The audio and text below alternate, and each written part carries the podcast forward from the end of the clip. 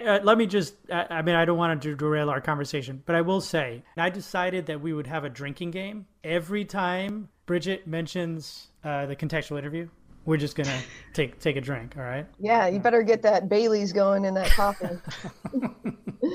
Substances are in the contextual interview to ask about it. Drink up. All right.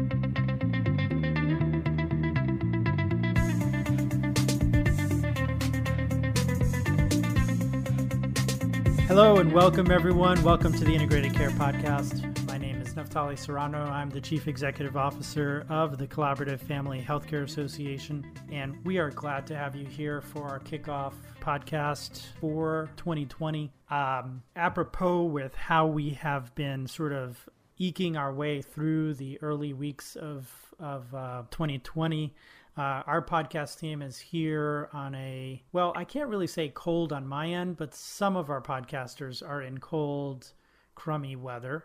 Uh, I see some thumbs up here on the video that you cannot see.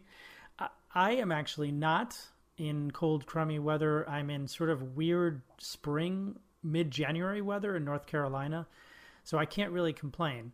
But my empathy is to our fellow podcasters here let's uh, let them introduce themselves from all the corners of the United States. And um, I'll tease uh, ahead of time before we do these intros. We've got a great podcast for you guys today. Really excited to talk about uh, geriatrics and how we work with older adults in primary care teams. I just can't wait to get to the conversation. But before we do that, let's let the folks say hi. So, Bridget, you are the furthest flung of all of us. Say hello to the folks out there. Hi, uh, this is Bridget Beachy. I'm a clinical psychologist out here in the state of Washington, Yakima to be specific. And yeah, it's super snowy out there.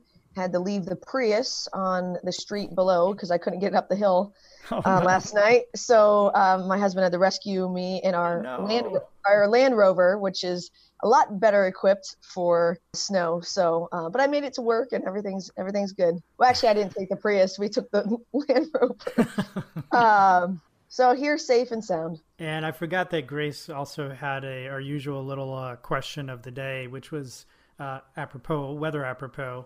Although Grace, you did give us the question of the day so that we wouldn't talk about the weather. Ironically that's enough, that's the whole point of this question of the yes. day. well, more than the weather, let's talk about what how we cope. So, what do you like to do to stay warm on a gross cold day? Is that for me? Yeah, yeah. go ahead, Bridget. Okay. Given given that you you obviously have very recent experience with what you do. Yeah, I think uh, definitely turning on the fireplace uh, as soon as I get home uh, is this step number one, and have a bunch of blankets in this certain part of my uh, living room. So it's always kind of the same thing. Flip on the fireplace, grab the blanket, and get nice and warm. And then turn the Laker game on as we learned at that last uh, month's podcast. Yeah, I can't talk about it. They gave the game away yesterday, so it's it's a sore subject right now. But I mean, they are like thirty. They've won like thirty three games, and yeah, you can't really complain. If you would have seen the game, you you would have you'd be complaining, but it's okay. and if you loved LeBron the way I love LeBron, and you saw the game, you'd be like, oh god, it was horrible. Anyways, move on to somebody else. Well, it's a double whammy of having your car stuck at the bottom of the hill and then watching your team lose. That's, exactly. And it's exactly. weather outside. Yeah, yeah. Uh, I'm I am happy to uh, hear another voice on our podcast today that we haven't heard for uh, quite some time, just for logistical reasons. So, Amber, say hello again to the folks out there. Good morning, everyone. I am super happy to be back in action on the CFHA podcast starting fresh in 2020. I am joining you from just outside Philadelphia, Pennsylvania, where we are actually having a spring like weather, including large gusty winds. Really thought I was going to even lose my travel mug from the top of my car as I was heading into the office this morning. But uh, to answer Grace's question, I am a huge tea connoisseur. Uh, so when the weather is little crummy or not so nice, the only thing that really can cheer me up is a good cup of tea. It has to be loose leaf, of course, and it has to be organic, of course. And I get my little tea ball out and I heat up my water on the stove in a kettle because my British grandmother would have a fit if I heated it up in the microwave. Um, and pour myself a nice warm cup of tea, and that always makes me feel warm and cozy on the inside. Wait a second. What's the difference between water heated up in a microwave versus in a kettle? Well, if you ask my mom, she would tell you that the water tastes funny if it's heated up in the microwave it is just it ruins the taste of the water and it changes you know the structure of the water and that's just not the right way to do it and also she feels the water does not stay warm as long if you heat it up in the microwave and you're drinking tea like a true british person you're going to drink that tea piping hot. Wow she's given this some serious thought Oh yes, oh yes. I remember when she came over to my first apartment, and uh, I was like, "Do you want a cup of tea, Mama?" And she was like, "Yeah, yeah." And um, so I got two mugs out, filled them with water, and put them in the microwave. And the look on her face, I was like, "What did I do?" She's like, "Amber Lynn, that's my middle name." She's like, "I thought I taught you better," and I was like, "Oh no!" So I have never committed that sin ever again in my life because there's nothing worse than disappointing your mom. oh my! Wow. Okay. Hmm. I will never put a cup of hot water in the microwave with, without thinking of that now. yep, yep. You got to get yourself a kettle, and if you're going to do it, do it right. Yeah. Well, if there are any chemists out there who can verify that water transmutes in, in, a microwave, uh, please uh, contact us at info at cfha.net and let us know because that would be fascinating. And we would like to know, but I will never tell my mama. Yeah. All right. And Grace, uh, folks have heard your voice already, but answer your own question. Let them know where you are. Yes, this is Grace Wilson. I'm behavioral medicine faculty at Integris Great Plains Family Medicine Residency in Oklahoma City, Oklahoma. It seems like our weather always moves, you know, west to east. And so um, I, am sure that this cold blast that I'm getting today is headed in your direction, Naftali. Um, we do have cold weather today, and my favorite way to warm up is a cozy warm cardigan. So I have them in all different colors. I'm wearing a new one today. It's kind of a greenish blue gray. It's my favorite color, and it's just perfect, warm, snuggly way to go. Great. Uh, yeah, so I, this is a hard question for me to answer currently in North Carolina. Like Amber, the entire East Coast is really having this really warm weather, and then North Carolina in general has pretty wimpy winters in general. The most that we get are ice kind of ice events that shut down everything. But compared to what you get, Bridget, and even what you get, Amber, uh, yeah, they're pretty weak. So, you know, however, when it gets mildly cold, um, you know, I, I, think my thing to do is uh, kind of similar to what you talked about, Bridget. I sit by a fireplace. Uh, it is not a natural fireplace; it's a gas fireplace, so it's kind of a, it's not as not as cozy, but it's it's nice and warm. Sit by a fireplace and just get a nice uh, book and uh, sort of enclose myself in my thoughts and the warmth, and that makes me feel better. So that's that's what I do on nice cold days. All right, so Grace, you'll have to come up with some better non-weather. no, I'll, uh, I'll make a note of that for next time. yeah, because we just we just violated our rule here in start 2020.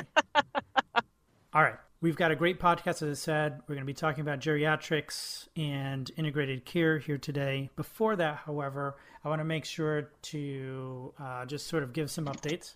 And one really important update relative to this podcast is uh, actually the, the about the lead. So, um, in the first, I, I, forget how long have we been doing this. Does anybody remember how long we've been doing this? Is this almost we two years? In January of 2018. Yeah, that's right. I thought I thought so. Uh, oh well, happy so, anniversary, you guys! yeah, that's right. Happy anniversary. It's a couple years doing this, and I uh, have been the the main lead person. And I'm going to continue on with the podcast, and uh, I will make as many of these podcasts as I possibly can. But um, in my role as CEO, there's obviously lots of things that get in the way of that, and I wanted to make sure that we could have a consistent lead presence on the podcast. And so Grace Wilson, our Oklahoman uh, representative has kindly agreed to be our new podcast editor. So Uh, thank you, Grace. She so she'll be the voice that you hear leading us in. She'll be helping us organize our topics, our special segments, etc. So I want to let you guys know that, and and also just to publicly thank Grace for all her work over the years and going forward in 2020.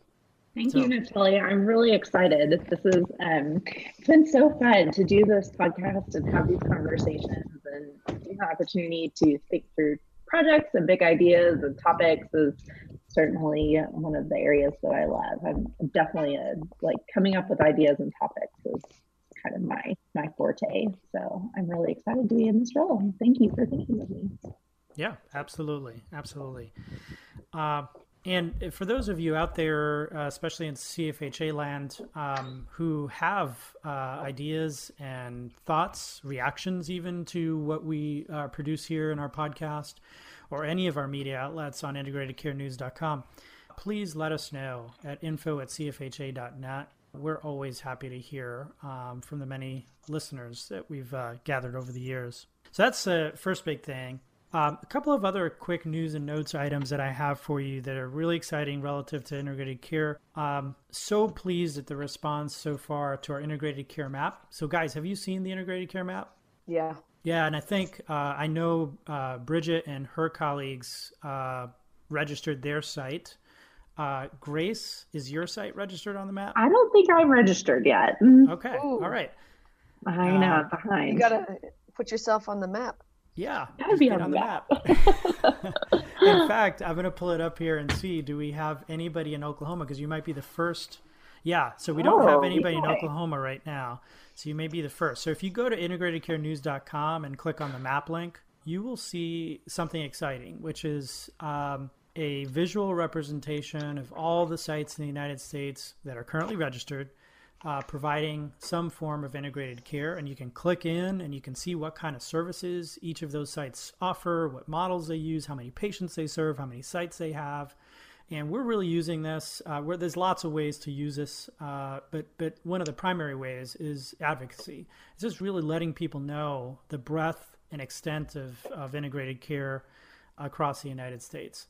So uh, if you go to the site, you'll see it. Uh, if you have a site, uh, you can submit real easily with a link. It's an online quick form.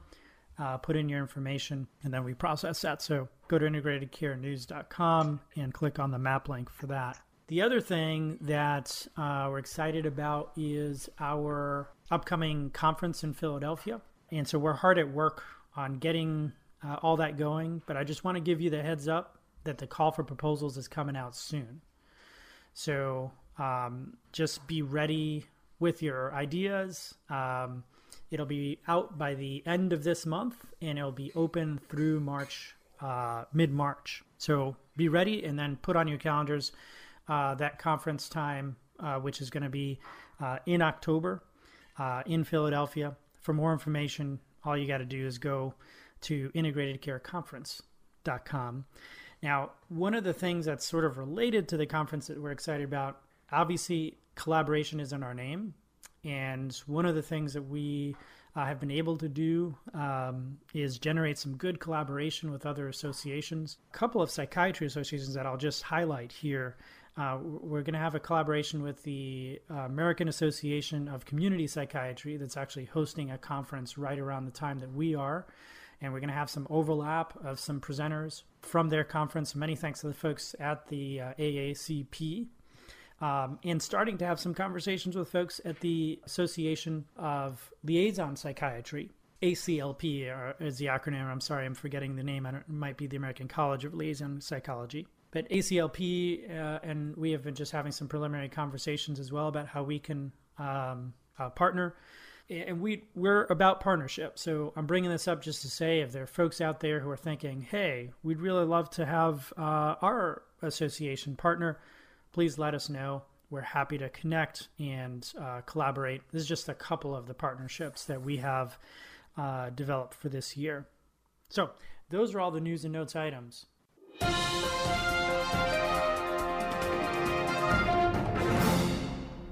Let's launch right into our uh, conversation of the day, which is geriatrics and primary care.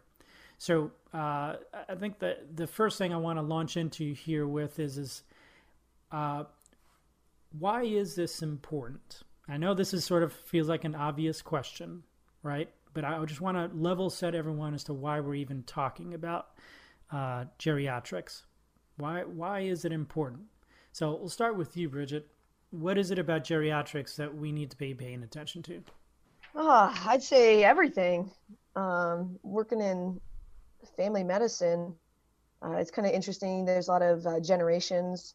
Um, at this point, uh, being in the same clinic for almost six years, you see uh, grandparents, great grandparents, all the way down. Uh, so you can really kind of get a feel for the whole family system, so to speak. Uh, and then the challenges, as well as it's not only challenges, there's positive aspects as well um, that older adults face. again, being in primary care, you're going to have a lot of folks dealing with chronic conditions um, there could be major life changes uh, with regards to caretaking roles. Um, I think we had mentioned this uh, prior to the podcast, but um, older adults who are raising children uh, have had lots of great grandparents and grandparents who are raising little ones. Uh, and then a lot of the folks are taking care of their their parents, so they might be mid 60s, early 70s, and have um, parents in the 90s that they're taking care of. And it's just a very rich population um, super fun to work with. I always learn so much working with the older adults and they're for the most part i know this is generalizing um, very appreciative of having that uh, team aspect um, where they get their care from their physician and they're able to chat with the bhc uh, on their terms on their needs they don't have to necessarily enroll in therapy and the feedback that i've gotten from folks is I really like that you're here and I can come and just do what I need to do. You help me sort my my own, you know, kind of my own thoughts, act as a sounding board, and then I'm good to go. And I'll let you know if I need something else. So it's just very, very rewarding and enriching uh, to learn from these folks and to be available for them when they need it. Yeah, absolutely. Now, Grace, you had uh, this topic area, something that you brought up for us uh, this month. Uh, I'm curious for you, what brought this to mind and why why uh, uh, paying particular attention to geriatric care is uh, is important for primary care teams. Uh oh, we've lost Grace's audio, so we'll move on to Amber. So, Amber, give us a sense of what your response is when you think about why geriatric, uh, why attention to geriatric care is important. And I, the reason I raise this is because, in many ways, um, it's really almost a new lens to think about. We've traditionally, for many years, even though geriatrics as a specialty has been around for, for a while now, um, we've traditionally thought of just, well, you, you're a kid and then you're an adult. And then it's just this one continuous sort of thing. And there's nothing different about if you're just, you're just older, you're just older, right?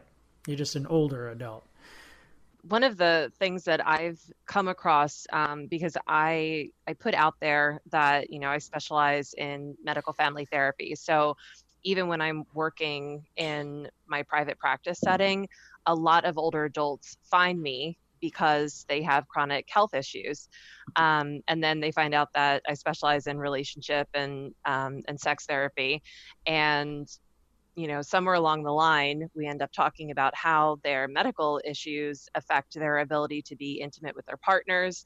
Um, and that's kind of been a very eye opening experience for me as a young professional because it wasn't really something I had ever planned to go into or to, or to talk about or to focus on. And in this, I have really found such a rich vibrant population of people who are kind of living the third chapter of their lives, so to speak. You know, they were young and then they raised families, and now, you know, their kids are adults, they're retired, and they're kind of rediscovering who they are. Um, they have new interest in connecting with their partners.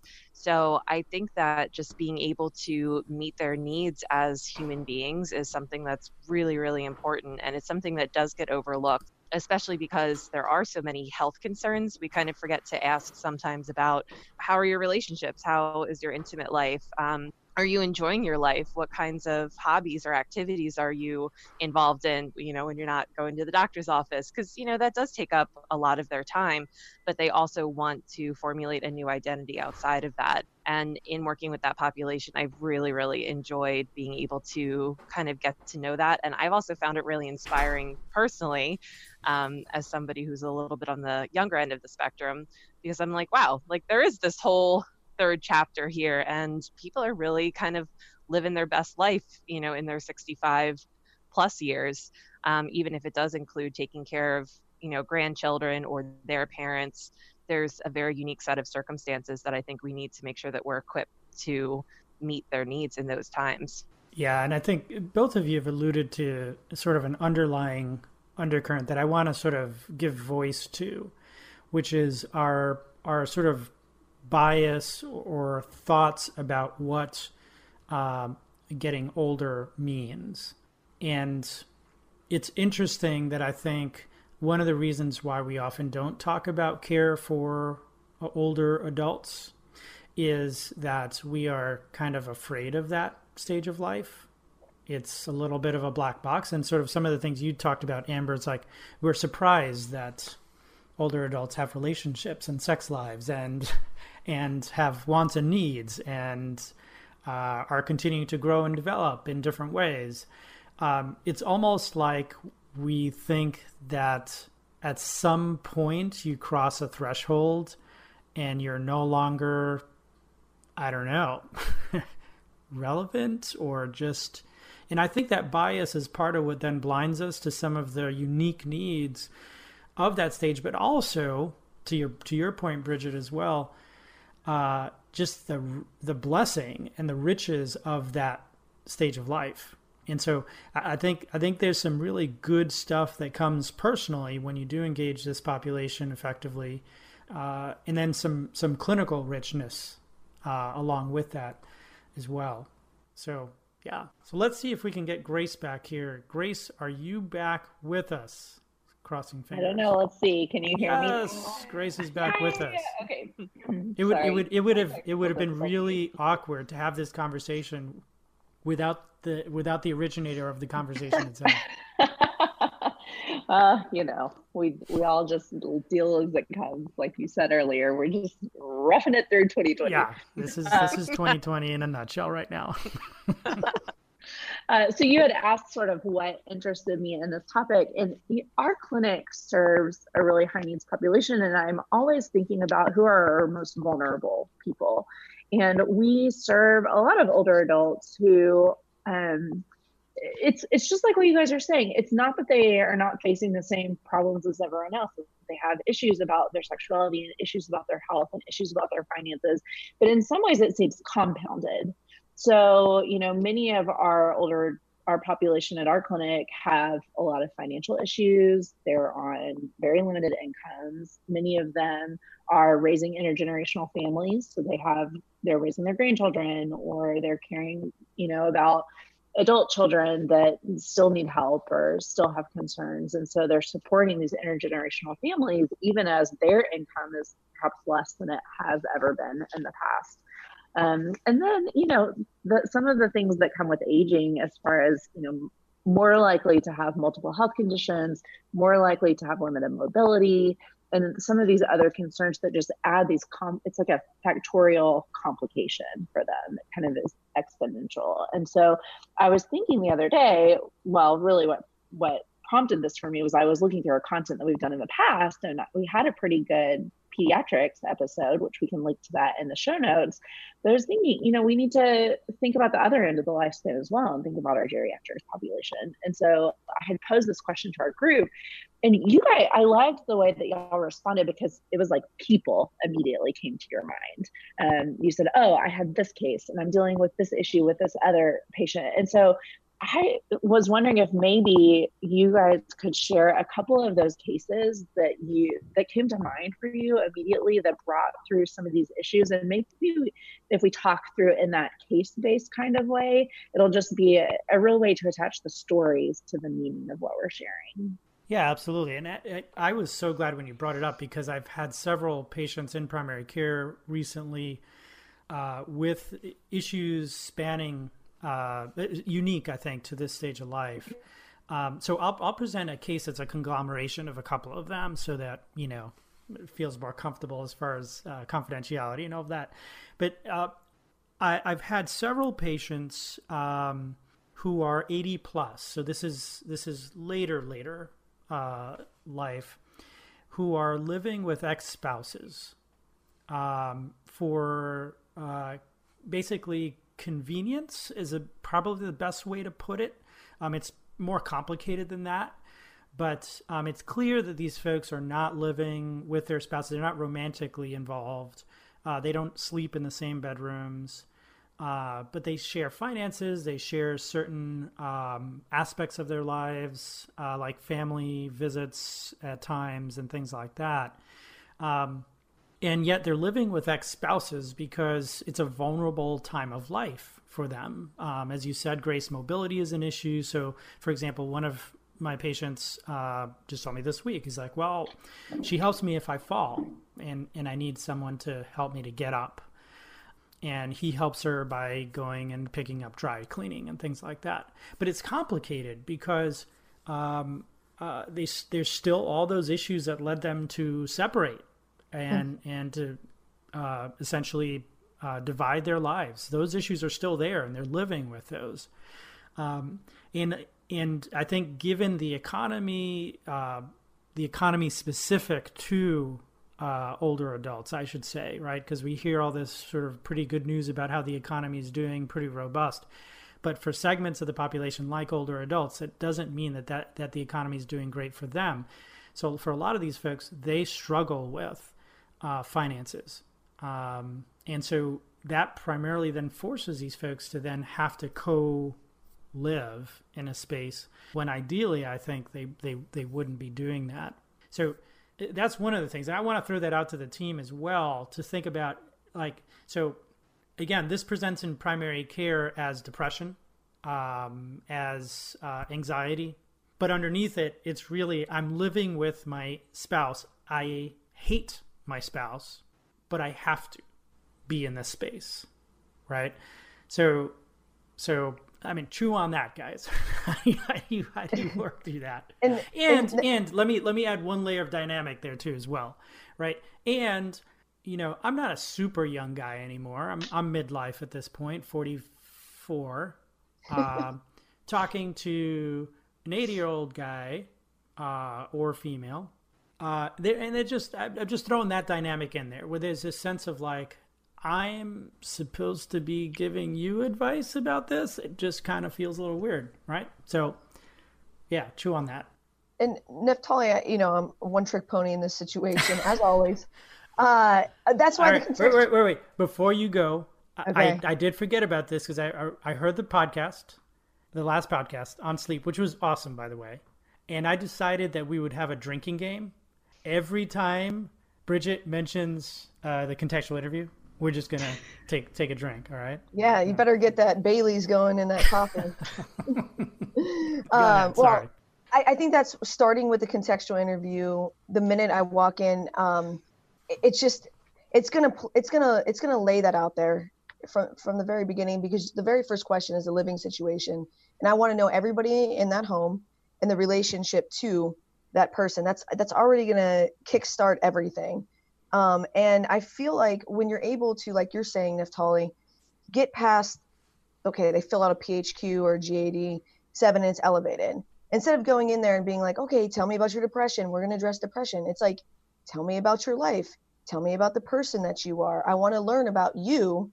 And then they'll tell you. And then i feel like that addresses uh, two different things that are going on. One is you're able to uh, conceptualize back to them that I don't know if this is straight up depression. This is very contextually impacted by the situation. And secondly, when they tell you about their life, from their living situation to their relationship to their family to their friends to their income to what they like to do for fun um, and their spirituality, which is the first part of the contextual interview, I don't have to come up with advice. They're going to give themselves, I'm just steering a conversation at that point and most of the time that's what i was saying earlier is they know what they need to do there's it, there's so much richness and there's so much wisdom And I straight up tell them that I'm transparent. Like, you know, I'm in my early 30s. It's a different thing. I'm not going to sit here and tell you what to do. You know what to do. I'm here to be on the journey with you. And it's, it's, it feels a lot more authentic that way, at least for, in, for me, in my opinion.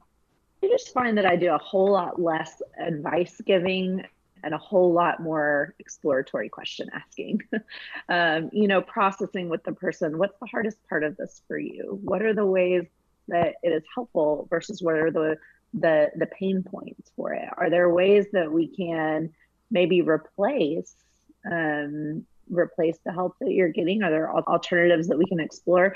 But if it really is that you're stuck in this situation and this really is the best, okay, well, let's find out what's the most hard, what's the hardest part about it and how can we take those apart? Is it that you need to be protecting more time for yourself? Is it you need that you need to be connecting with people who you do have a good relationship with and who value and don't undermine you? Is it that you need to have better boundaries so that when that ex spouse starts bringing up issues of the past you can say nope that's you know that's over. I'm not going to talk to you about that anymore. And so figuring out what are like I, think sometimes we just the I, you can't. I know this is audio. I always do these gestures. I have the I have my hands right up in front of my face. so it's like sometimes the problem is so close in mm-hmm. front of us that we can't see past it. And I think just a, a bit of problem solving exploration processing with the patient really can make a huge difference and that i mean i feel like uh, maybe the redundancy for me uh, not contextual interview but process over content. You know i think i've said this before it's always my interns are with me from may until april and it's always about late february that they come to me and they say i don't know how to treat depression. I'm like what are you talking about? You've been treating depression all year. But it's that they get stuck on I need to have like basically a flow sheet, this problem, this intervention, and I need to know XYZ, everything exactly. Like you have all of the tools the specific problem that the person's coming up with that's the content. And yes we should be informed about you know what what are the best practices what does the literature say? But if you fall back on process you're never going to go wrong. If you fall back on talking through um, you know what is this like for you? What are the parts that are difficult? What are the parts that are working? Let's think through potential solutions or talk about acceptance or talk about the ways that this you know has a role in your life overall like those questions are going to be useful for anybody with any problem and you're not going to go wrong with them. Yeah that's that's real reassuring because i actually went in very similar directions with this individual after after i got over the idea that i needed to have answers. Uh, I, I, was able to just sit with and say well wh- what does this mean about what you what's important to you? Right? And and how you make that a priority in your life and how you set good boundaries around that so that you can continue to maintain your own integrity while you're coping with this uh, uh, stressful situation. And I do also want to point out that, you know, something that all of you have kind of touched on is the acceptance piece, because that is something that I feel like we can really help, you know, guide people through and, you know, hold their hand and support them. And I like how Bridget said that, you know, she reminds people that she's there to kind of be on this journey with them. And one of the things that I've kind of come up against, so to speak, with working with you know older adults is you know there is um, some grieving there is some loss whether it's from a physical health standpoint or a mobility standpoint or you know who would have thought that i would be 70 and living with my ex-wife like who i can't stand but i have to live with her like how much does that suck and really just kind of sitting with that and validating that experience for them which again you know as a young person i i don't know that but you know as a practitioner i am absolutely able to hold that space and to validate their feelings and to help them be able to come to terms with yes you know these are all very realistic things that are happening. These are all facts in your life. However you know you do get to decide how you feel about them if you feel horrible and negative and this is the worst thing ever then yeah you know it's going to be a lot of doom and gloom. But if you're able to kind of like flip it on its head and like you know even though i you know hate betty sue because you know she cheated on me years ago and i never want to see her face ever again like at least she's around and she cares enough to like live with me and take care of me and we can help each other. Um, so just even adding that reframe in there regardless of what the situation is i feel like sometimes helps older adults to kind of get out of fixating on you know what they wanted or what they used to have and really coming to terms with where they're at and then approaching it from a place of gratitude. I yeah, just want to throw out a just want to throw out a question for you guys um, that it sparked that. Do you think that a lot of the ways in which a lot of us are trained in this kind of um, diagnosis focused manner really does not equip a clinician for being able to again it's not about saying that, that we don't know the criteria for depression. It's not about saying that we're not going to learn the most evidence informed interventions but it's this idea that we're in the room and we're trying to find the pathology versus we're in the room and just trying to i mean honestly drop everything and just imagine what would it be like if you lived in this situation. If you were like you said living with betty sue who cheated on you years ago and uh, you don't have the finances to do what you need to do. You're dealing with mobility issues um, i mean just just drop all the cl- clinical stuff for just a second and just feel it. I don't know. I feel like some clinicians they get scared and thinking well now i'm not doing science but um, science without heart means nothing i don't think. Yeah, and actually, this is a this particular case or cases that I'm referring to here uh, drive that point home because uh, these were handoffs provided to me for depression, and one of the questions was whether we should have these folks on antidepressant medications, and in, and in neither case uh, was any of what I was uh, gathering in the room what we would term sort of classic depression it, it, it was really more uh, the the functional uh, definition made more sense than a label of depression uh, for these individuals. It it wasn't really depression. It was a mix of, and Amber, you touched on a bit of it too. There's some grieving there. There's some loss uh, involved. There are some real deficits that the person's dealing with as far as mobility and pain. Um, and then, of course, there's the psychosocial issues involved and uh, none of that says uh, fluoxetine is going to be terribly helpful, um, and none of it says that that uh, label of depression is going to help me understand that individual. In fact, this is another aside here, but I'd like to have a whole podcast on how we can get rid of the DSM. oh. I'll be there. Right. Let's start a movement. Get, get your drinks ready. yeah, right. right. Yeah, yeah. No, that, I, I want to expand on what you said about grief and loss, though, because yeah. One of our faculty is a geriatrician, and he loves to tell a story about um, a group that was gathered together of experts and physicians and researchers, and their task was to come up with the the single word that most describes aging. Um, and they thought about a lot of things and a lot of words, and nothing quite fit until finally they landed on the word loss um, and just that over time as you're aging there is and it's it's not even necessarily always a horrible thing but just just a loss over time and a bittersweet you know the more you're here um, the more time that you have the more people you will lose the more relationships the more pieces of your past and then the other pieces we're talking about like mobility sometimes it could be aspects of identity. Um, you know retirement is a thing that people celebrate greatly when they're able to retire but even then sometimes there's a lack a loss of identity that comes with that or a loss of routine and purpose. And so thinking about um, you know how how can we shepherd people through the grieving process and even maybe help them identify when there is a component of grief when sometimes it's very obvious, you know, they're coming in and they've lost a loved one, they've lost, you know, a long term spouse or a, a child. Um, but other times, the loss is a lot more subtle and they may not recognize that grief is a central component to what's going on. And so I was thinking about that when you were saying, you know, these PHQ-9s are elevated, but it doesn't sound like typical depression. One thing I think we should have in our differential is is this more grief than depression? Um, is this more related to some kind of loss that they're having than a you know typical organic major depressive episode?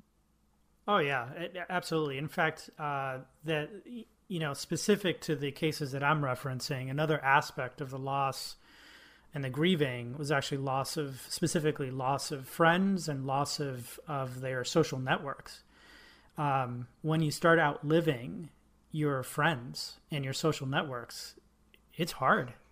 um, because it's really hard to recreate or keep those social networks alive um, and well nurtured.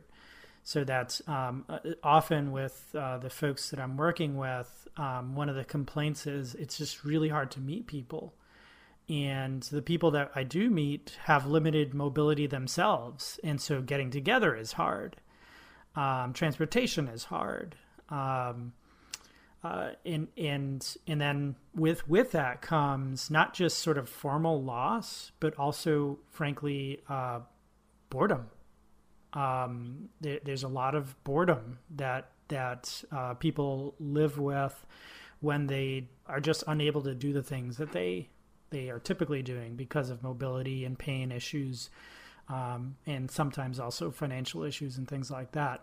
And so I think I think what I uh, like consistent with our conversation, I often will in those situations spend time uh, just acknowledging those losses and and voice giving voice to them, um, while I'm also pointing out the uh, resilience and at times, if possible, doing a little bit of problem solving around some of those, right? Because that's part of it. Just like any other individual who gets stuck in some sort of a life situation, sometimes your problem solving skills get stuck and you need some sort of brainstorming to think, well, what can we do with um, uh, to really maximize uh, your life and to feel engaged with your life. So again, any of these issues, I think, are things that can happen at any stage of life, but they are particularly acute and heightened, I think, uh, at the later stages uh, of life. Now, I want to throw a different question out to the group here, though, which is, I think, uh, one other thing that is very common in primary care, which is when you do have older folks come in, sometimes what I've found is uh, there's a subset of folks that come in for social visits. So, in, in essence, they're getting their needs met through their medical care.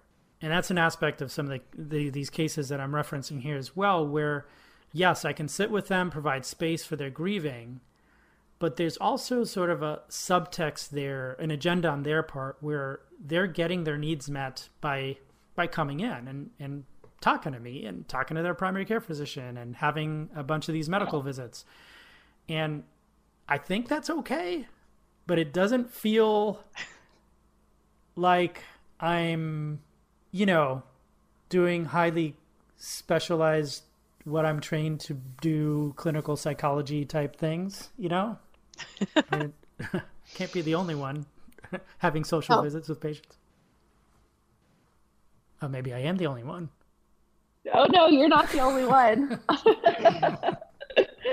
you're not, and I, I just, I don't really have an answer for it. I try to bring it back to something health, helpful every time. I, there is just one precious to me patient. You know, we don't Mm-hmm. none of us have favorite patients, but uh, this uh, lady, I've been seeing her off and on since I started my role, so almost six years now. And she just loves to it, their social visits. I mean we check in sometimes about her diabetes and her snacking and like her habits but she wants to hear about my boys and see a picture. And we visit and she gives me the biggest hug and she says oh now miss franks how have those boys been doing? Every time. And so she's just very precious to me and so some of those patients I don't know. It's a bright spot in my day when I see her on the schedule, and I'm always happy to get to go in. And there's definitely a social component. I don't know, for better or worse. Yeah, I, I don't worry about it too much. I, I see what you're saying though. Um, as long as you know you keep an eye on it, it's like not every visit, but if that's what they need in that moment, and they need that in their life, and it's fitting into what we got going on, it's not taking up extra time um, elsewhere like if you're spending like twice as long or you know what i mean like making ridiculous mm-hmm. amount of concessions yeah. and i do look at it um, because i look at things a lot more transdiagnostically i don't really like i'm on board with you naftali about uh, getting rid of the dsm but i look at it as in that moment if i'm socializing with this person i will talk about things that they that are important to them and that they follow and for me as a clinician the whole time I'm thinking this is so great that they're keeping up with football or they're keeping up with this or that or that or this show or this movie because that tells me that they're engaged. So even if it looks on surface like socializing, I never turn off that clinical brain. I'm like, okay, they want to come in, they're talking about this, this, and this in their life. So they're engaged in this manner. What other ways can we encourage? The can I encourage like almost creative outlet? So if they're into art or they're into sports or whatever, um, asking them about, well, what are you working on? Blah, blah. Again, looks like we're socializing, but with my clinical brain, it's always engagement as the piece. So I don't, maybe that's how I rationalize or justify it for myself. I'm not quite sure. No, I love it because there's something else going on behind the scenes, and you know the utility that it's having, even if on the surface it looks like a different. The other thing that can happen when we're meeting with patients, you know, regularly socially, I, one of the great things about the longitudinal relationship of integrated care, I think, is that we can see changes in people over time. So one of the things that can happen that I've been asked to do uh, some from time to time is to help with doing a mini mental status or a MOCA or, you know, talking to a patient about the family's concerns or, or a patient's family about concerns about whether this older adult is still safe to live at home alone or whether, you know, it's safe for them to drive or if the memory lapses they're having are normal or a sign of dementia and those are not things that I feel I can solely in myself with my expertise answer. But our work as a team and our observations of a person over time and the really nice blend of the medical expertise of the physicians that I work with and the you know psychosocial expertise that I bring as a clinician, I think we're able to have these really difficult conversations with patients. Um, and so that's tying back to the social visits, I think one of the things that we can see over time is we may notice that decline because we are interacting and engaging with that person uh, regularly. And, you know, I would like to just take a moment to say, like, as, you know, if you're listening as a student or an early career professional, if you're hearing this conversation and you're at all like, you know, gosh, like I don't I don't know how to t- talk to old people. Guess what? There's probably a nursing home close by to you that you can go volunteer at and you can get tons of experience. Um, I know that when I was in school and I really felt like I had had a ton of experience with like children and families and all that kind of stuff, um, but didn't have a ton of experience talking to anybody other than my own grandparents who, you know, like I said, my mom's British. It's not like she's going to open up to me about like, you know, her intimate life. That is like not going to happen. um, but you'd be surprised what people will tell you at, you know, over a game of Scrabble at the nursing home if they have no idea like who you are. Um, it, you know just go and and engage with people and get experience that way. And it's also a really great way to kind of enrich your own life and your own experience. And if you haven't called your grandparents lately pick up the phone and call your grandparents. That's awesome advice amber. I'm glad you i'm glad you chimed in with that because uh, it's absolutely true. Um, I, I think that's one take home from today's podcast is really engage this population. And don't be, mm-hmm. be afraid to engage this population. Don't be afraid to explore it um, again, I, I, found it personally enriching, especially someone in midlife looking ahead of me and thinking, what is it going to be like, you know, to be there? I learn from my patients all the time. And, and Grace, to your point about the longitudinal piece, that piece is so huge to me.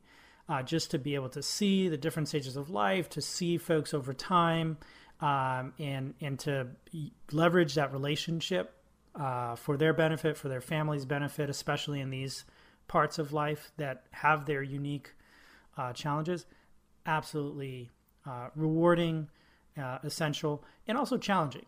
It's challenging. You know, I'm gonna. We're at the end of our time here today, but I'll leave us with a little bit of a cliffhanger. And Amber, this is one maybe you can uh, uh, talk with us at a few about with us at a future podcast, given your sort of little specialization in sexuality.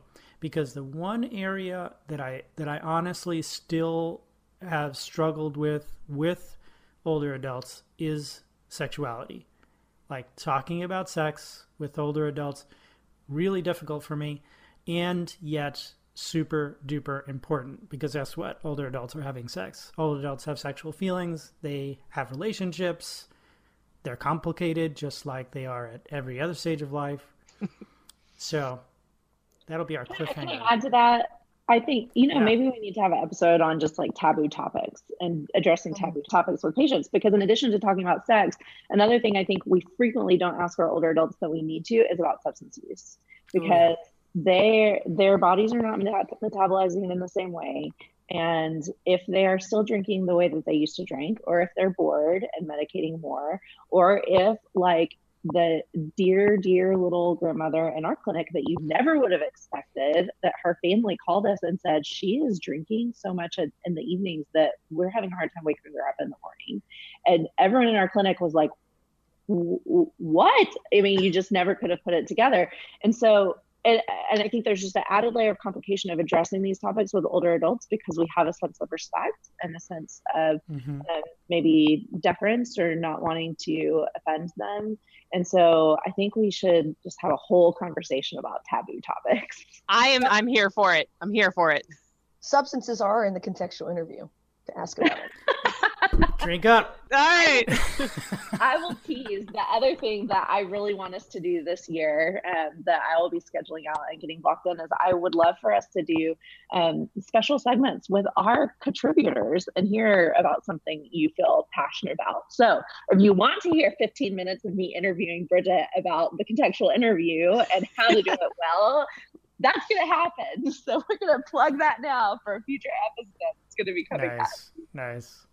That's a great idea, Grace. yes, yes. Well, we've got a great year in spite of the fact that uh, the start has been, uh, you know, hit or miss. it's all uphill. It's all uphill from here, or downhill. That's okay. You get to start again in July or August, whatever you yes, decide. That's right. That's right.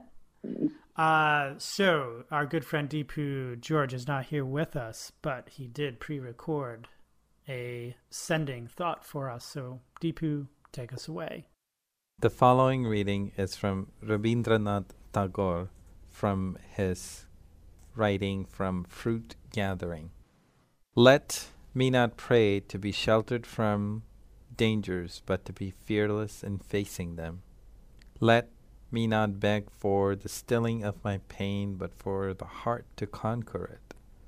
Let me not look for allies in life's battlefield, but to my own strength. Let me not crave in anxious fear to be saved, but hope for the patience to win my freedom.